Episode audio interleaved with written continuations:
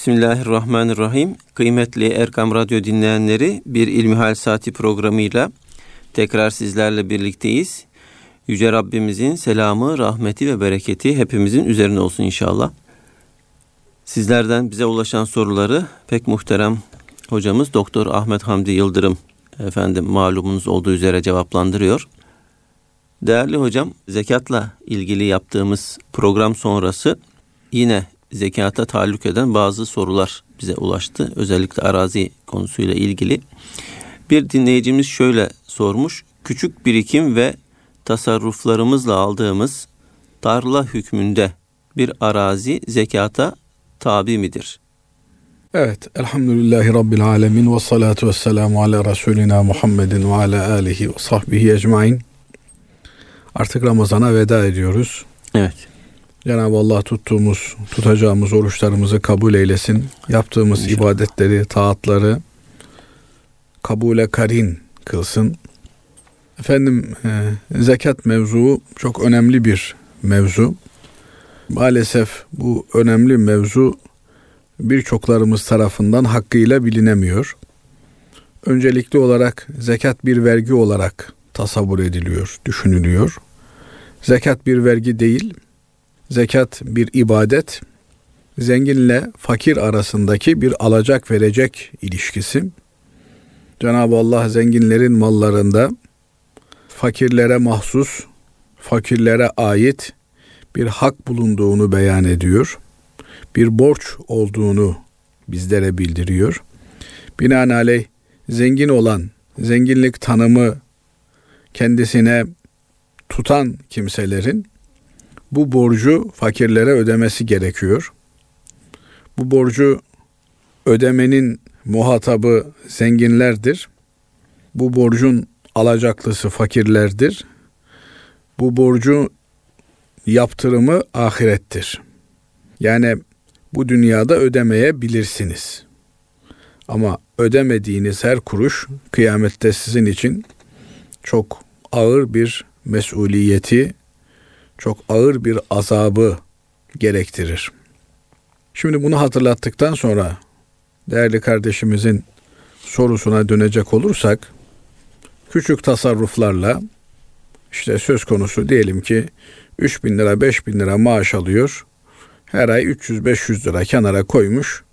Onlarla dönümü 5 bin liradan 3 bin liradan efendim 5-10 arkadaş birleşmişler. 30 dönüm diyelim ki bir tarla almışlar. Bu tarlaya zekat düşer mi diye soruyor değerli kardeşimiz. Evet. Bu tarlayı niçin aldıkları önemli.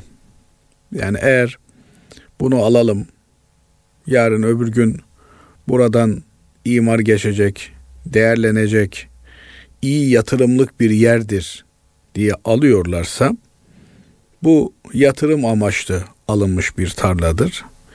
Ticarete matuf, masruf bir tarladır. Binaenaleyh ticaret malı hükmünde olacaktır. Buranın zekatını her yıl vermeleri gerekir. Evet. Hangi fiyat üzerinden zekatını verecekler? Bunu birazdan konuşalım inşallah yine. Evet. İkinci bir husus burayı alalım. İşte yaz aylarında çoluk çocuk nefes almak için birer kulübe yaparız on arkadaş. Burada otururuz. Yaz aylarının şehrin bunaltısından, sıcağından buraya kaçarız diye bir yerden bir arazi almışlarsa maksatları buranın değerlenmesi, imara açılıp üç verdikleri yerin 30'a yükselmesi, böylelikle kar elde etmek, ticaret yapmak değil de burada oturacağımız tatil zamanları vakit geçireceğimiz birer hayat alanları oluşturalım kendimize ise o zaman burası ticaret malı değildir. Yatırım amaçlı değildir, kullanım amaçlı ileride değerlendirmek üzere, kullanmak üzere alınmış bir yerdir. Efendim bu yerin zekatı yoktur.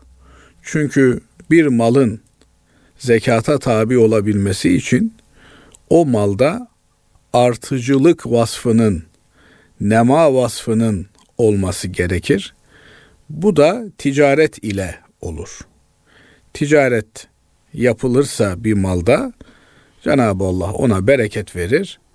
O artar 1, 2, 3, 5 katlanarak artar gider.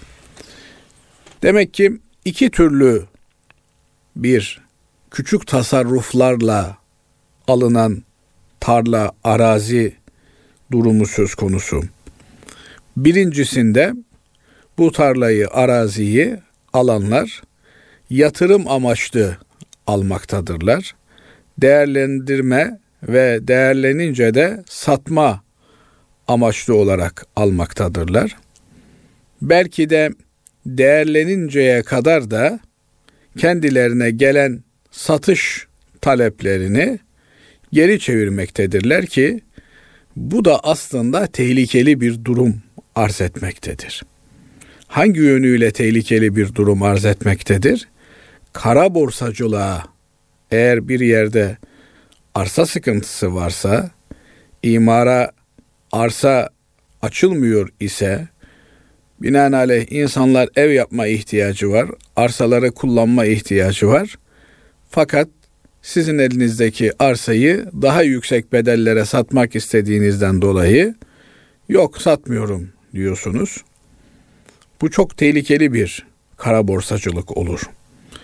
Maalesef günümüzde büyük sermaye sahipleri, nakit sahipleri bazı bölgelerdeki arsaları böyle çevreliyorlar, çeviriyorlar ve bunları kendi tekellerine munhasır hale getiriyorlar. Her türlü kara borsacılıkla devletin mücadele etme imkanı var. Söz gelimi bugünlerde işte diyelim ki demir üreticileri demiri yüksek fiyattan satmaya ısrar ediyorlar. Devlet bunun karşılığında demir ithalatındaki vergi oranlarını düşürerek iç piyasadaki demir ihtiyacını karşılama cihetine gidebilir. Efendim domates üreticileri fiyatı yükseltirsem, domates ticareti yapanlar mevcut olan domatesleri satmazlarsa bir tekelcilik söz konusu olur, kara borsacılık söz konusu olursa o zaman devlet ithalat ile çözüm bulabilir. Hemen hemen her türlü maddenin ithalat ile iç piyasadaki dengesini kurmak, sağlamak mümkündür. Ama eğer kara borsacılık dediğimiz ihtiyaç halinde malı satmayıp daha fazla fiyatların yükselmesini bekleme hastalığı illeti arazide gerçekleşiyorsa, tarlada, toprakta gerçekleşiyorsa devletin toprak ithal etme, arazi ithal etme imkanı ve şansı yoktur. Bu ancak olsa olsa fetihle olur. O da maalesef bugün söz konusu değil. İnşallah Cenab-ı Allah İslam'ın bütün dünyayı fethettiği günleri hepimize gösterir. İnşallah. Dolayısıyla kara borsacılığın en tehlikeli tarafı arsa arazi üzerinden yapılan kara borsacılıktır. Bu yönüyle evet kadim kitaplarımızda eğer bir arsa ticaret için alınmamışsa onun zekatı yoktur der. Fakat bundan 100 sene önce, 200 sene önce bir arazi aldığınızda 3 sene, 5 sene, 10 sene, 20 sene, 30 sene, 40 sene, 50 sene aynı şekilde fiyatı devam ediyordu. Şimdi ise durum değişti. Aldığınız bir arsa bir sene içerisinde ikiye katlayabiliyor, üçe katlayabiliyor. Binaenaleyh eğer yatırım amaçlı alınmış ise bir arsa ki herkes vicdanıyla karşı karşıyadır bu meselede. Ben bunu yatırım amaçlı mı aldım? Yoksa buraya ev yapacağım, bark yapacağım, efendim fabrika kuracağım, tarla yapacağım, her neyse bunun için mi aldım? Bunu tespit etmekte herkes vicdanıyla karşı karşıyadır. Biz kimsenin hangi amaçla bir malı, mülkü aldığını tespit etme imkanına sahip değiliz. Çünkü niyet dediğimiz tamamen insanın iç dünyası ile alakalı bir iradedir. İç iradedir. İç iradeyi tespit edebilmek dışarıdan ancak tahmin ile olabilir. O da dışa yansıyan fiillerle bir tahminde bulunmak cihetiyle söz konusudur. Binaenaleyh herkes vicdanıyla baş başadır. Ben burayı yatırım için mi aldım yoksa kişisel kullanımım için mi aldım? Eğer kişisel bir kullanım söz konusu ise arsayı tarla olarak değerlendireceğim buraya efendim çilek ekeceğim, kiraz ekeceğim, şeftali ekeceğim, tarlacılık yapacağım. Ve ben buraya bir fabrika tesis etmeyi düşünüyorum. Veya işte burada çiftlik evi yapacağım. Hayvanlarla efendim e, horozlarla, tavuklarla, tavşanlarla yaşayacağım diye niyet etmişse tamam orası zekata tabi değil. Ama öyle değil ise o zaman buranın zekatının verilmesi lazım gelir. Peki tarlayı 10 sene önce 100 liraya almıştık. Bugün ben tarlanın zekatını verecek olur isem tarlanın zekatını nasıl vereceğim? Meselesi yine önemli bir meseleyi teşkil etmektedir. Nasıl? Birincisi Hanefi mezhebi dışındaki mezheplerimiz, Şafi mezhebi, Maliki mezhebi, Hanbeli mezhebi zekat terettüp eden malın bizzat aynından zekatın verilmesi gerektiğini söyler.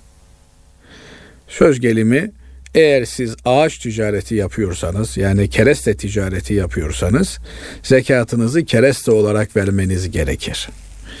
Efendim eğer siz demir ticareti yapıyorsanız zekatınızı demir olarak vermeniz gerekir. Eğer ayakkabı ticareti yapıyorsanız ayakkabı olarak zekatınızı vermeniz gerekir. Bu yönüyle eğer arazi ticareti yapıyorsanız, emlak işi yapıyorsanız, arazi alıp satıyorsanız o zaman zekatınızı da araziden vermeniz gerekir. Söz gelimi 100 metrekarelik bir araziniz var. Bu sene zekatını zekat gününüz geldiğinde vereceksiniz. Ne yapacaksınız? İki buçuk metrekaresini zekat olarak vereceksiniz. Efendim iki buçuk metrekaresini zekat olarak vermek fiilen mümkün değil. O zaman iki buçuk metrekaresini zekat olarak ayırmış olacaksınız. Kendi defterinize, vasiyetinize, çoluğunuza, çocuğunuza işte filan yerdeki arazimin 1438 yılına ait ki biliyorsunuz zekat meselelerinde hicri takvim esastır, kameri takvim esastır. Bu yönüyle her Müslümanın kameri takvimi, kameri takvimde hangi yılda olduğunu, hangi ayda olduğunu, hangi gülde olduğunu bilmesi lazım gelir. Bizim hicri takvimle, kameri takvimle olan bağımız duygusal bir bağ değildir. Şer'i, dini, zorunlu bir bağdır. Binaenaleyh bu takvimimizi iyi bilmemiz gerekmektedir. Dolayısıyla böyle bir arazinin zekatını yüzde iki buçuk üzerinden, kırkta bir üzerinden verecek olan kimse, defterine 1438 yılına ait filan parsel filan adadaki arazimin yüzde iki buçuğuna tekabül eden işte 10 küsür metrekaresi fakirler namına tahsislidir. Ertesi sene 1438'den sonra gelen 1439'da da yine buranın zekatını vermesi gerekiyor. Bu sefer bir önceki sene zekat payını düştükten sonra kalanın yüzde iki buçuğunu, kırkta birini yine ayırması gerekiyor. Yine defterine 1439 yılının Hicri yılının efendim filan parsel filan ada filan mevkideki arsama düşen yüzde iki buçukluk kırkta birlik oran 10 metrekaredir şeklinde notunu alacak ve bu araziyi eğer 10 sene sonra istediği fiyatı buldu, sattı diyelim. 100 metrekare arazinin ne kadarı fakirlere tahsisliydi. Yüzde yirmi iki buçuk oranı fakirlere tahsisliydi. 100 bin liraya satmışsa bunun 22 bin 500 lirası fakirlere ödenecek demektir. Fakir veya zekat verilebilecek olan kimselere ödenecek demektir. Bu bu tür arazilerin, gayrimenkullerin aynı üzerinden yapılacak olan bir ödeme şeklidir. Hanefi mezhebimiz hakikaten zekatın ödenmesi noktasında zekatın aynı ile ödenebileceği gibi kıymeti ile de ödenebileceği iştihadında bulunmuş hem zenginlere hem fakirlere büyük kolaylık getirmiştir. Bugün bile mesela Ramazan'da birçok kimse sadakayı, fıtrını, zekatını gıda kolileriyle, gıda paketleriyle ödeme cihetine gidiyor. Bakıyorsunuz bir fakirin evinde 5 aylık gıda stoku birikmiş. Ama işte o gıda paketlerinin içerisinde çocuk maması yok, çocuk bezi yok vesaire filan. Bu insancık bunları paraya çevirmenin ve bunlarla da kendi asli zorunlu ihtiyaçlarını karşılamanın telaşına düşmektedir. Dolayısıyla e, bunları aynı olarak verdiğimizde fakirin ihtiyacının ne olduğunu tespit etmekte zorlanabiliyoruz. Binaenaleyh nakit olarak verdiğimizde fakir bunu istediği gibi tasarrufta bulunarak değerlendirebiliyor. Bazen de e, zekat veren, bağışta bulunanların şöyle endişeleri oluyor. Bu nakit olarak verdiğimizde aile reisi kendi menfaati için bunu kullanır da çoluğa çocuğa efendim e, gıda olarak bu gitmeyebilir. Sigara alır, içer, e, çoluk çocuk ihtiyaç içerisinde kalmaya devam eder türünden düşüncelerle aynı olarak vermektedirler. Belki onlar da haklıdır. Dolayısıyla aslında en güzeli, en doğru olanı fakiri bizzat e, yanımıza alıp marketten buyur kardeşim istediğini al, alışverişini yap. Ben ona göre senin alışverişinin faturasını ödeyeceğim demektir. Hasılı kelam Hanefi mezhebimiz kıymet ile ödenmesini caiz gördüğünden eğer biz 1438 yılına ait filan mevkideki arsamızın zekatını vermek durumunda isek bunun kıymetini nasıl hesap edeceğiz? Efendim 10 sene önce 20 sene önce 10 liraya almıştım. Şimdi ben bunun kıymetini 10 lira olarak vaz edecek olursam o zaman hakikaten çok düşük değerden bunu hesap etmiş olurum. E, doğrusu Basri Hocam bu tür kıymi dediğimiz yani piyasada misli olmayan bu bir şeker değil. Evet. Bu bir buğday değil. Bu bir bulgur değil. Yani bir kilo buğdayın, bir kilo şekerin fiyatı bellidir. Ama kıymi olan yani piyasada eşi, benzeri, menendi bulunmayan bir malın değeri ancak satıldıktan sonra ortaya çıkar. Mesela bir antika tabloyu düşünün. Ona siz değerini bildiğiniz için 300 lira verirsiniz de ben 3 kuruş vermem. E siz o 300 liraya aldığınız tabloyu bir başkasına 300 bin liraya da satabilirsiniz. Dolayısıyla bu tablonun değeri nedir? Açık artırmada verilen en son fiyattır bunun değeri. Ama arsada, arazide satıştan önce bir zekat verme gerekiyor. E burada da bir kıymet belirlenmesi gerekiyor. Nasıl kıymetini belirleyeceksiniz? İşte burada alimlerimiz diyor ki kelepir fiyatı denilen 3 gün içerisinde hemen nakde dönüştürülebilecek olan fiyattır. Bunun da yolu bölgedeki emlakçılardır. İşte ben acil paraya ihtiyacım var. Bu arsamı kaça alırsınız? Belki siz 100 bin liraya satmayı düşünüyorsunuz ama emlakçı dedi ki 40 bin liraya alırım. Evet. Demek ki onun o anlık parasal değeri 40 bin liradır. Yani anında paraya çevrilebilecek olan değeri 40 bin liradır. Siz 40 bin lira üzerinden oranın zekatını verirsiniz. Binaenaleyh özetleyecek olursak bu tür arsa, tarla vesaire almış olan kardeşlerimiz öncelikle bu arazileri ne için aldıklarını tespit etmeleri gerekiyor. Yatırım amaçlı, ticaret amaçlı mı alınmış yoksa ileride ben burada bir faaliyet yaparım diye mi alınmış? Eğer bir faaliyet yapmak üzere iskan amaçlı, fabrika amaçlı, efendim ziraat amaçlı alınmış bir yer ise bunların zekatı yok. Fakat ticaret yapmak maksadıyla alınmış, yatırım maksadıyla alınmışsa zekatı var.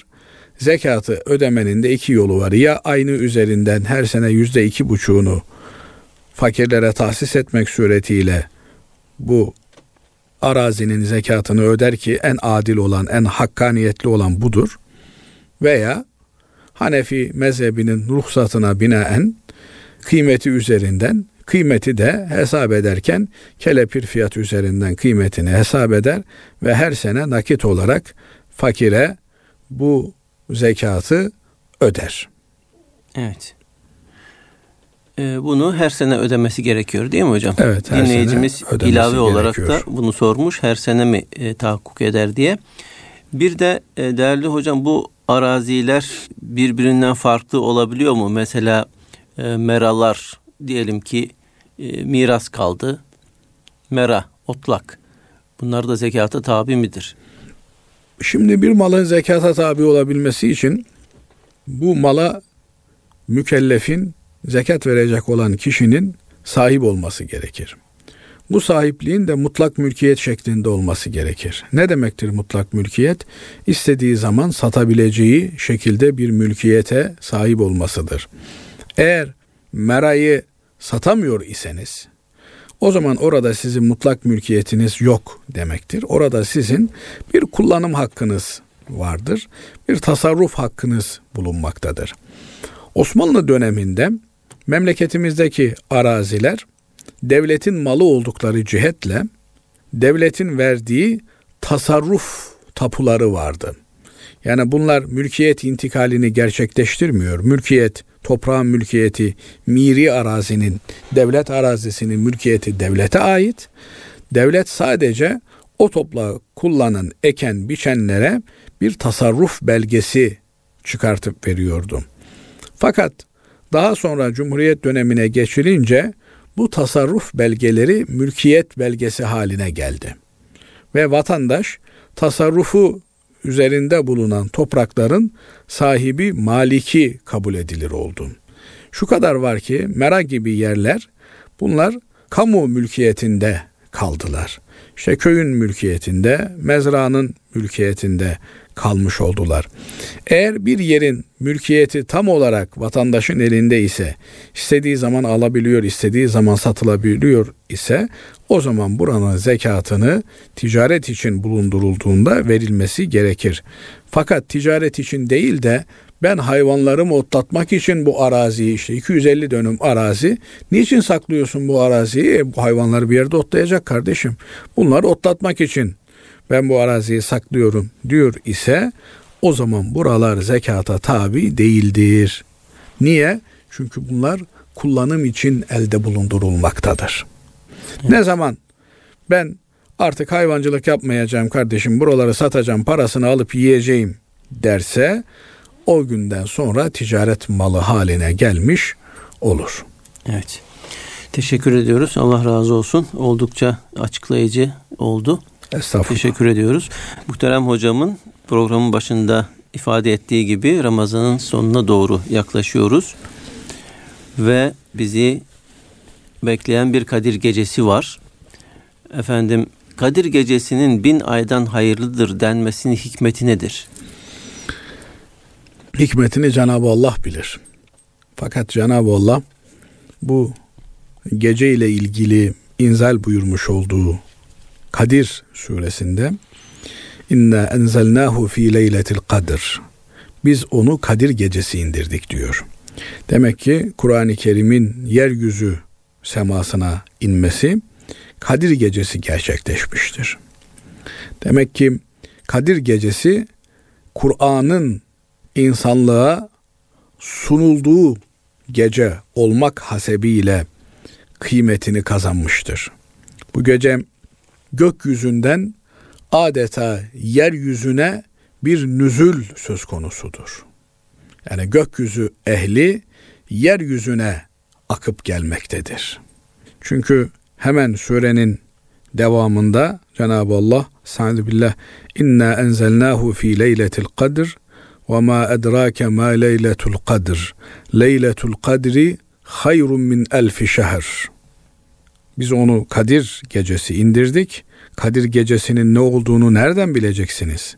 Kadir gecesi bin aydan daha hayırlıdır.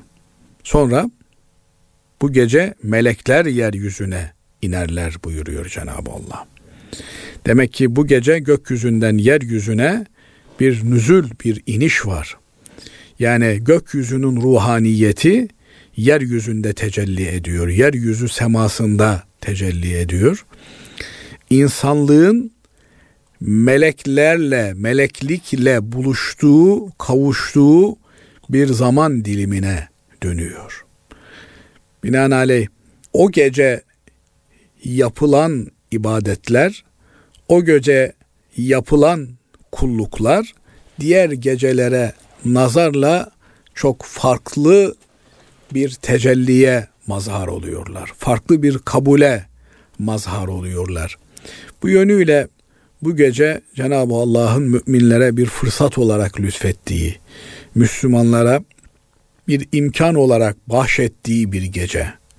Bu gece insanın kendisini cehennem azabından kurtarabilmesi, cennetlik olarak adını yazdırabilmesi mümkün olan bir gece. Düşünebiliyor musunuz? Yeryüzüyle gökyüzü bu gece kavuşuyor. Binaenaleyh o ruhaniyetle, o arınmayla bir Müslüman ömür boyunca elde edemeyeceği çünkü bin ay takriben 80 küsür seneye denk geliyor. Yani en kabadayı insan ömrü anlamına geliyor. Bir ömür boyu elde edilemeyecek olan fırsatlar bir gecede elde edilebilecek hale geliyor. Fakat burada tabi önemli olan mesele Kadir gecesinin kadru kıymetini bilecek kıvamda olmaktır. Hani bir menkıbe anlatırlar. Adamın birinin başı ağrıyormuş. Bu durumu gören bir başkası demiş ki gel demiş ben senin başının ağrısını geçirecek ilacı, dermanı biliyorum. Fatiha suresini okuyayım, başının ağrısı geçsin demiş. Elini adamın başına koymuş, Fatiha suresini okumuş. Başının ağrısı geçti mi demiş. Hayır geçmedi deyince adam senin başın yalan söylüyor demiş. Çünkü ben Ömer'in hasta olan birinin başına Fatiha'yı okuduğunu gördüm. Adam da ağrısından kurtardı. Fatiha aynı Fatiha. Senin de başın ağrıyor, ben de sana bu Fatiha'yı okuyorum. Niye senin başın geçmiyor? Deyince başı ağrıyan kimse irfan sahibi bir kimseymiş. Demiş ki Fatiha aynı Fatiha da nerede Ömer'in ağzı? Dolayısıyla dua evet Cenab-ı Allah'a karşı yaptığımız niyazdır, tazarrudur. Cenab-ı Allah dualarımızı kabul edeceğini beyan ediyor. Zaten bir duanın kabul olunmasının alameti, göstergesi de o duayı yapabilmektir. Fakat o duayı yapan lisan önemlidir. İnsan önemlidir. Nitekim Hazreti Peygamber aleyhissalatu vesselam Efendimiz duasının kabul olunması gereken bir zattan bahseder. Der ki işte üstü başı dökük, gariban, aç, susuz Allah'a ellerini kaldırmış dua ediyor. Ama duası nasıl kabul olsun ki der. Yediği haram, içtiği haram, giydiği haram, haramdan beslenmiş. haramdan beslenen bir lisan ile yapılan dua kabul olmaz çıkıyor buradan. Binaenaleyh ismi azamı bize öğretmiş olsalar ki Allah'ın en büyük ismi Allah lafzı celalidir. Eğer bu ismi azamı günahsız, lekesiz, ihlaslı bir lisan ile telaffuz edemiyorsak hiçbir ehemmiyeti yoktur. Bu yönüyle Kadir gecesine erişmenin, Kadir gecesini ihya etmenin en önemli şartı kadru kıymet bilecek bir kıvamda olmaktır. Kadir gecesini hayat boyu arayan, takip eden bir yapıda bulunmaktır.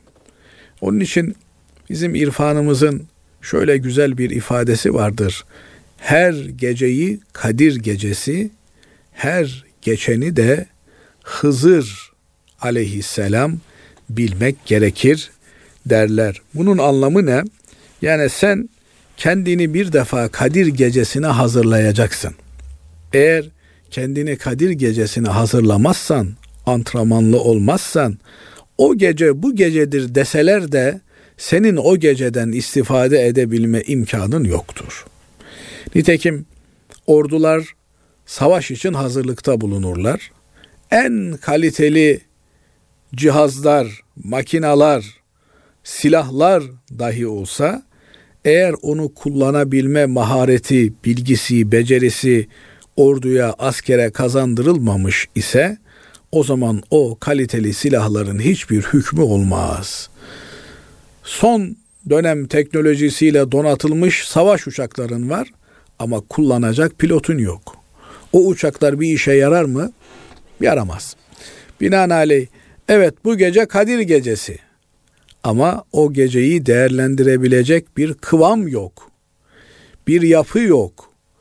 Gecesi olmayan, kıyamı olmayan, gündüzü olmayan, sıyamı olmayan bir yapı Kadir gecesini değerlendiremez.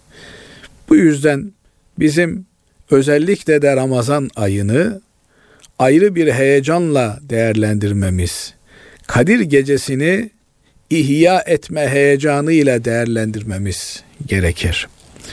Binaenaleyh mesele ibadetten zevk alabilme meselesidir.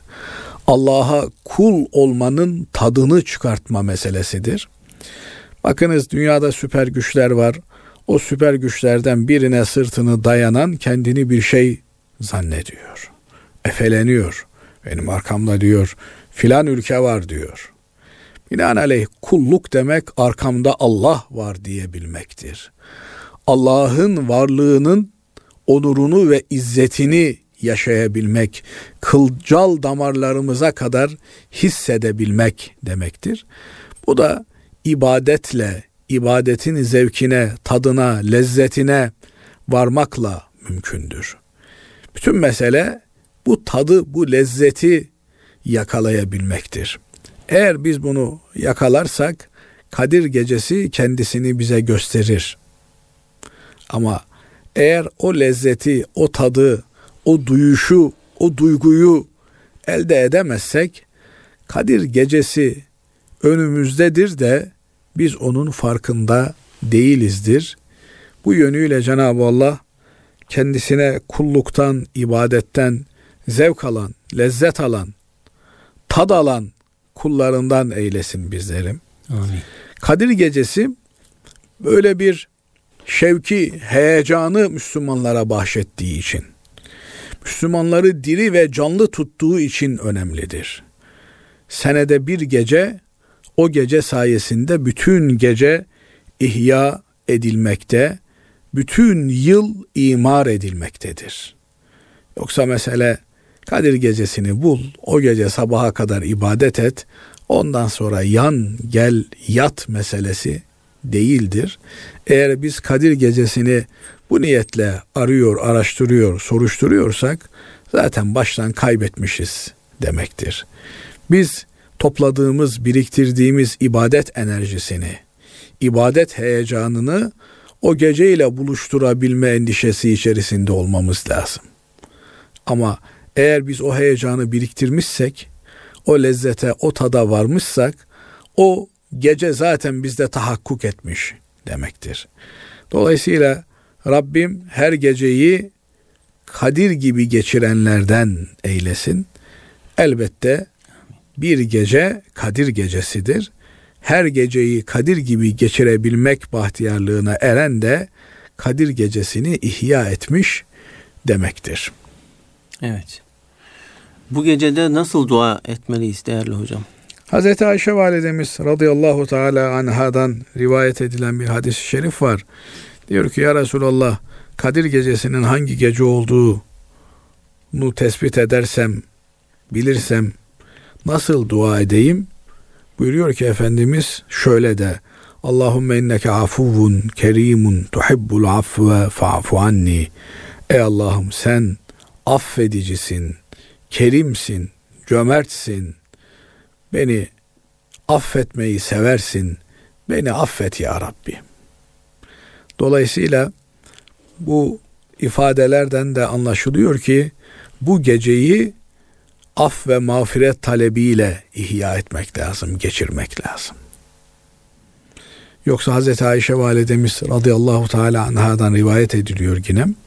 Hz. Peygamber aleyhissalatü vesselam Efendimiz geceleri sekiz rekattan fazla namaz kılmamıştır diyor nafile olarak. Binaenaleyh yani yüz rekat namaz kılayım, bin rekat namaz kılayım diye bir şey yok. Fakat şunu da söylemek gerekiyor. Evet Hazreti Peygamber Efendimiz gecede sekiz rekattan fazla namaz kılmamış ama bir rekatta iki buçuk yüz okuduğu vaki olmuş. Yani onun iki rekatlık namazı saatlerce sürmüş. Binaenaleyh namazın çok rekatlı mı olması yoksa uzun mu sürmesi meselesi üzerinden alimlerimiz tartışırlarken kimi namaz ne kadar uzunsa o kadar makbuldür demiş. Kimi alimimiz de tesbihatın da hakkı vardır. Dolayısıyla hem uzun olmalı hem de rekatça çok olmalı demişler. Binaenaleyh biz bu gece gece ibadetimizi ihmal etmeden devam etmeliyiz. Zaten bir Müslümanın gece hayatı olur. Akşam erken yatar, gecenin bir vakti kıyama durur bir Müslüman. O kıyamda teheccüd namazını kılar, gece namazını kılar, tesbihatıyla meşgul olur. Binaenaleyh bu gece Kadir gecesidir diye bir müjde geldiğinde bizim normalde yapmamız gereken normal mutadımız olan, adetimiz olan ibadete ekstra bir ibadet ilave etmek değil, o gece biraz daha fazla gözyaşı dökerek af ve mağfiretimizi talep etmektir. Bütün mesele Cenab-ı Allah'ın affına nail olmaktır, mazhar olmaktır. Afiyete ermektir. Nedir afiyet?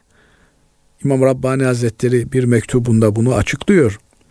Bir zat görülmüş diyor Kabe-i Muazzama'nın etrafında tavaf edip duruyor. Cenab-ı Allah'tan afiyet istiyor. Devamlı afiyet istediğini gören bir mübarek de demiş ki ya demiş sen hiç afiyetle bir gün geçirmedin mi ki Cenab-ı Allah'tan bir günlük afiyet isteyip duruyorsun. Bu mübarek de demiş ki benim afiyetten kastım demiş günahsız geçirilen bir gündür. Yani günah işlemeden, isyan et, etmeden hakikaten bir gün geçirebiliyor muyuz? Ömür sermayemizden bir günü kurtarabiliyor muyuz? Şöyle sabah kalktığımızdan itibaren Allah istediği bir kıvamda gıybet etmeden, yalansız, dolansız, bütün Müslümanlara karşı hayır hah olarak, onların iyiliklerini isteyerek, Hz. Peygamber aleyhissalatü vesselam Efendimizin yaşadığı türden bir gün yaşamanın endişesiyle bir günü yaşayabilmek nasip olmuşsa, o gün bizim için zaten Kadir gecesidir, Kadir günüdür. Cenab-ı Allah affetsin, mağfiret etsin, affıyla muamele eylesin. Amin. Biz aciz kullarına bizim acziyetimize göre değil, kendi büyüklüğüne göre muamele etsin diye duada ve niyazda bulunuyoruz. Allah razı olsun değerli hocam. Çok teşekkür ediyoruz. İnşallah Rabbimizin lütfu keremiyle Kadir Gecesi'ni ihya etmek nasip olur. Değerli dinleyenlerimiz programımızın sonuna ermiş bulunuyoruz. Sizleri Yüce Rabbimize emanet ediyoruz. Hoşçakalın.